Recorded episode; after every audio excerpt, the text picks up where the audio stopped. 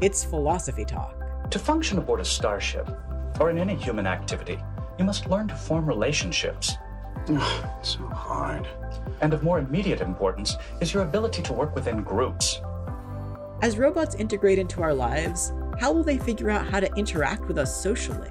When one of my friends is distraught, I have learned that the thoughtful thing to do is to attempt to make him feel more comfortable. Robots have a hard time reading subtle cues like body language, eye gaze, or facial expression, things we pick up on automatically. Is that what is known as a poker face? Are you playing or not? Can social intelligence be taught to a non social being? Will there ever be a robot Mary Poppins? I am fundamentally interested in robots that help people. Our guest is computer scientist Elaine Short from Tufts University. The Social Lives of Robots. I enjoy pleasing humans. Coming up on Philosophy Talk. On Thursday, March 7th, join us for the next live recording of Philosophy Talk on the Stanford campus. We'll be thinking about Shakespeare's Outsiders with David Sterling Brown, author of Shakespeare's White Others. This event is free and open to the public. Everybody welcome. More information at philosophytalk.org. That's Thursday, March 7th, 7 p.m. at the Stanford Humanities Center. And gentlemen in Stanford now abed shall think themselves accursed they were not here.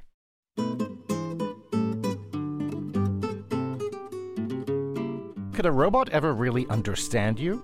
Could it at least help your kids play well with others? Would you trust a robot to take care of your child? Welcome to Philosophy Talk, the program that questions everything. Except your intelligence. I'm Josh Landy. And I'm Ray Briggs. We're coming to you via the studios of KALW San Francisco Bay Area. Continuing conversations that begin at Philosopher's Corner on the Stanford campus, where Ray teaches philosophy and I direct the Philosophy and Literature Initiative. Today, it's the first episode in our new series, The Human and the Machine, generously sponsored by HAI, the Stanford Institute for Human Centered Artificial Intelligence. And we're kicking off the series by thinking about the social lives of robots. the social lives of robots? What are they hanging out with other robots, going to robot dinner parties or something? No, although that sounds like a cool party. I hope I get invited. No, uh, the thought is that robots are interacting with human beings more and more, and, and, and we are social creatures. So if robots are going to end up assisting us, they'd better learn to read social cues, you know, like knowing what we're looking at, what our facial expressions mean. And they'd also better learn to behave so that we feel comfortable interacting with them. Ah, right. So we're talking about developing socially intelligent robots? Exactly. Okay, I see what you're saying, but I don't see the point.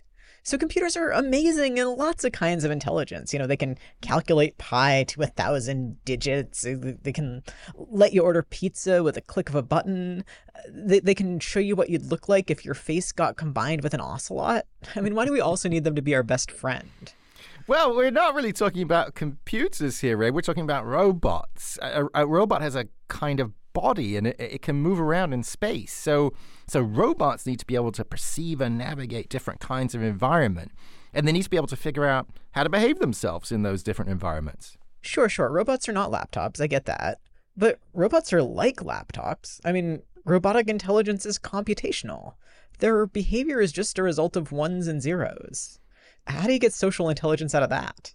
Well, okay, I'm I'm no computer scientist, but I don't know, can't we develop algorithms that allow robots to model and mimic human behavior? Is isn't that what machine learning is all about?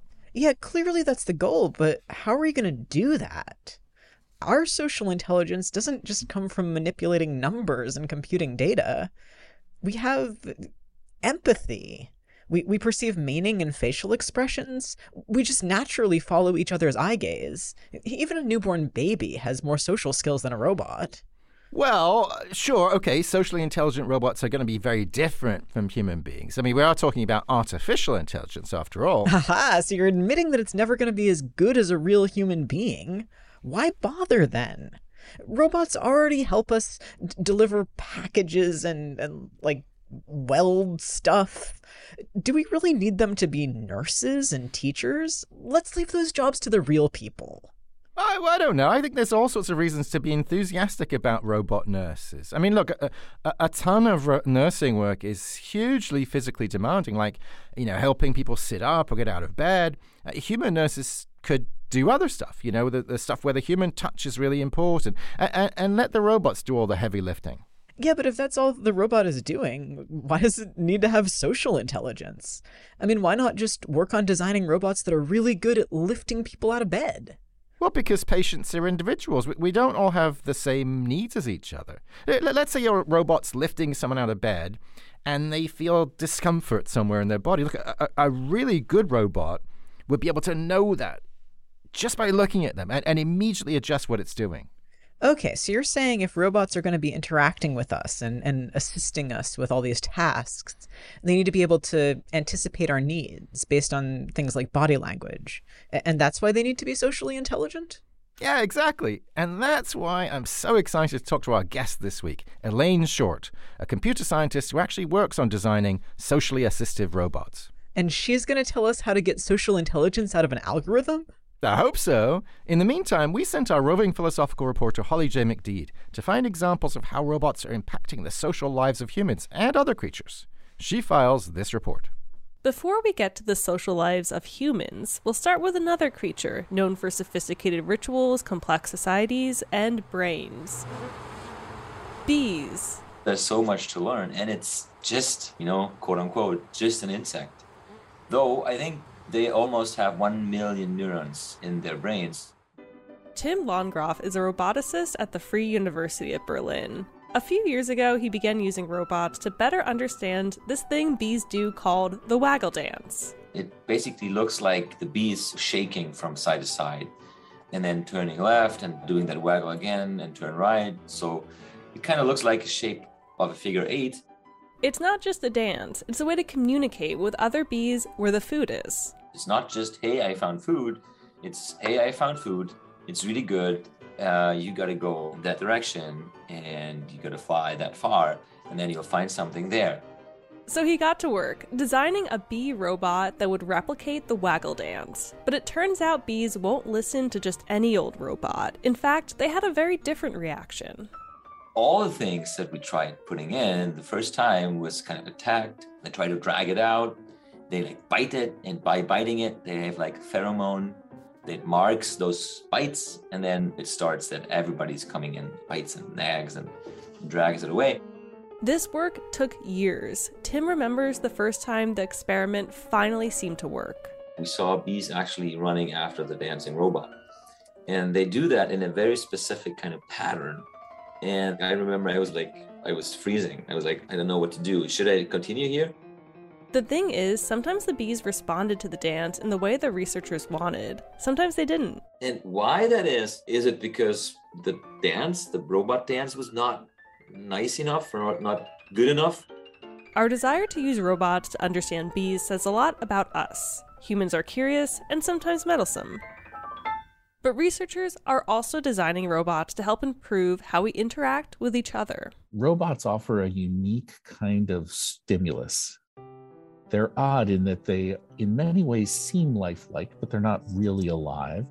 Brian Scassellati is a professor of computer science and mechanical engineering at Yale University. He builds robots too, not because he's interested in technology, but because he's interested in understanding people. I'm so happy to finally meet you. I am so excited about being friends. In a study from 2018, Brian brought a robot into the homes of kids with autism spectrum disorder. The robot worked with the child for 30 minutes every day. Its job was to interact with the kids and their caregivers through games and storytelling. Let's pick up from where we left last time. Move each item into its proper box. All the children who worked with the robot showed gains in their social behavior, like they got better at eye contact or initiating communication. So, why do children with autism spectrum disorder respond in this way to robots? I thought I had the answer to that eight times now over the last two decades. Um, we've tested seven of these ideas and they were absolutely false. His guess is that robots don't trigger complex social behavior. When the robot does something, for example, like turn and look at you and make eye contact, you respond very uh, naturally to it. It triggers that social response in you but it's not so socially complex that you feel embarrassed by what the robot thinks or feel that the robot is judging you in some way. For many of the kids, the robots gave them opportunities to do what they might not be willing to do with another person. That experimental sort of attitude allows them to train that social behavior and then transfer it to interactions with people. And that relates back to his mission to use robots not to change the physical world, but to help people, like a good coach or therapist might. I think we'll make lots of great memories together over the next four weeks. Each day I will have some games to play. I'm really excited to play. Which game would you like to play first today? Now, if only the bee robot and this robot could teach each other social skills, or how to waggle dance. For Philosophy Talk, I'm Holly J. McDede. Want to hear more? You can find the complete episode on iTunes Music, or for unlimited listening, become a subscriber at philosophytalk.org.